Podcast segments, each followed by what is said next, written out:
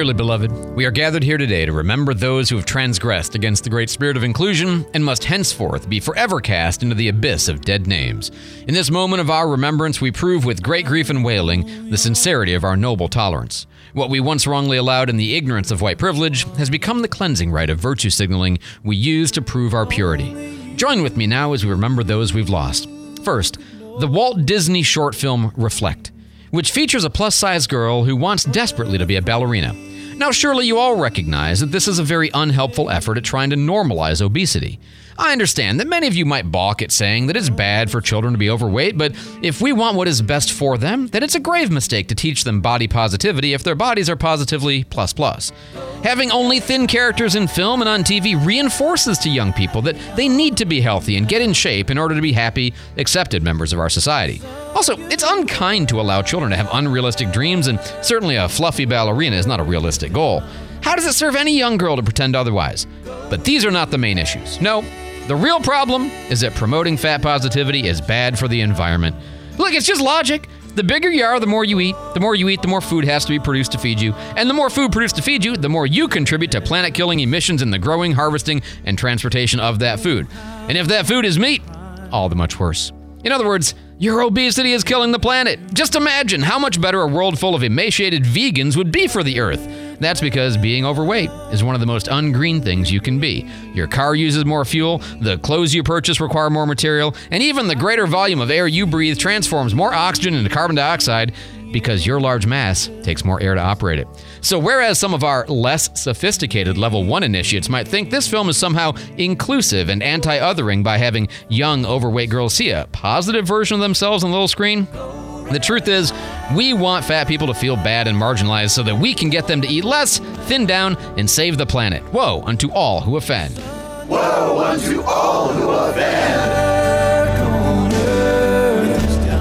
Second, Supreme Court Justice Amy Coney Barrett, who has reportedly received a $2 million advance from Penguin Random House for a book on how judges should not bring their personal beliefs into their rulings. This is repulsive, precisely because of Barrett's activist participation in the ruling that overturned Roe v. Wade after nearly 50 years of precedent, ripping away a woman's right to live a consequence free life of total sexual liberation. Look, this is very simple. If a Supreme Court justice wants to write a book, all she has to do is say the right words. Free speech is there so good people can say good things, not so that wicked justices can simply say anything they want without consequences. And certainly, someone who refuses to express orthodoxy on our five core concern zones of abortion, climate, guns, race, and sexuality should not be allowed a lucrative book deal just because there are people out there who would gladly give their money to buy a book she writes. What do you think America is, some kind of free market? No, as Gloucester's Fifth Epiphany states, those who will not speak truth should not be allowed to speak at all. Only through severe retribution for uttering falsehoods can the path to true freedom of speech be found. And on this note, we want to praise the work of the more than 250 writers, publishers, and other literati who say they do not believe in censorship, but who have now signed a petition urging Penguin Random House to withdraw the offer and cancel the book. What a beautiful dissimulation. Barrett must be taught a lesson, and her views must not be rewarded.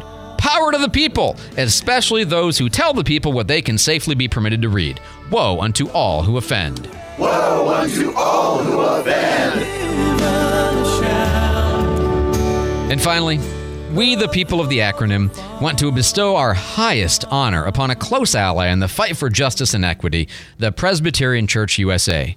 Not to be confused with those repressive bigots at the Presbyterian Church of America, PCA.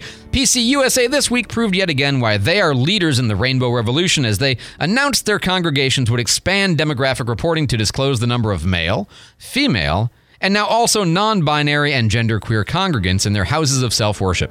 As Chris Valerius, the manager of PCUSA's denominational roles and statistics department says, quote, if we want to be inclusive, then we have to start asking, because you should be aware of who's a part of your church, end quote.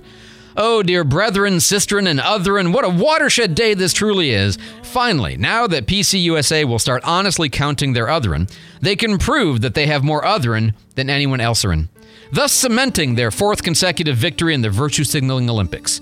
Each year, the Committee on Affirmational Non Competitive Recognition Allocation selects one group to receive the Order of Glockenspiel for above, av- above average mediocrity, and PCUSA is sure to win one again this year.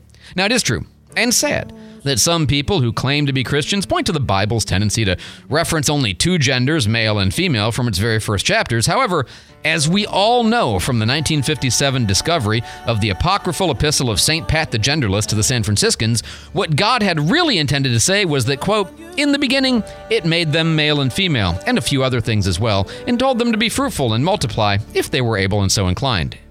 A major improvement to the original text, obviously. Now, finally, after all these years, PCUSA is leading us toward a world of gender proliferation and sexual ambiguity. Woe unto all who offend.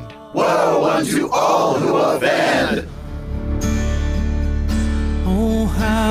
And now, with these cleansing rites performed, may we all go forth in loving tolerance and microaggress no more. Woe unto all who offend. Woe unto all who offend.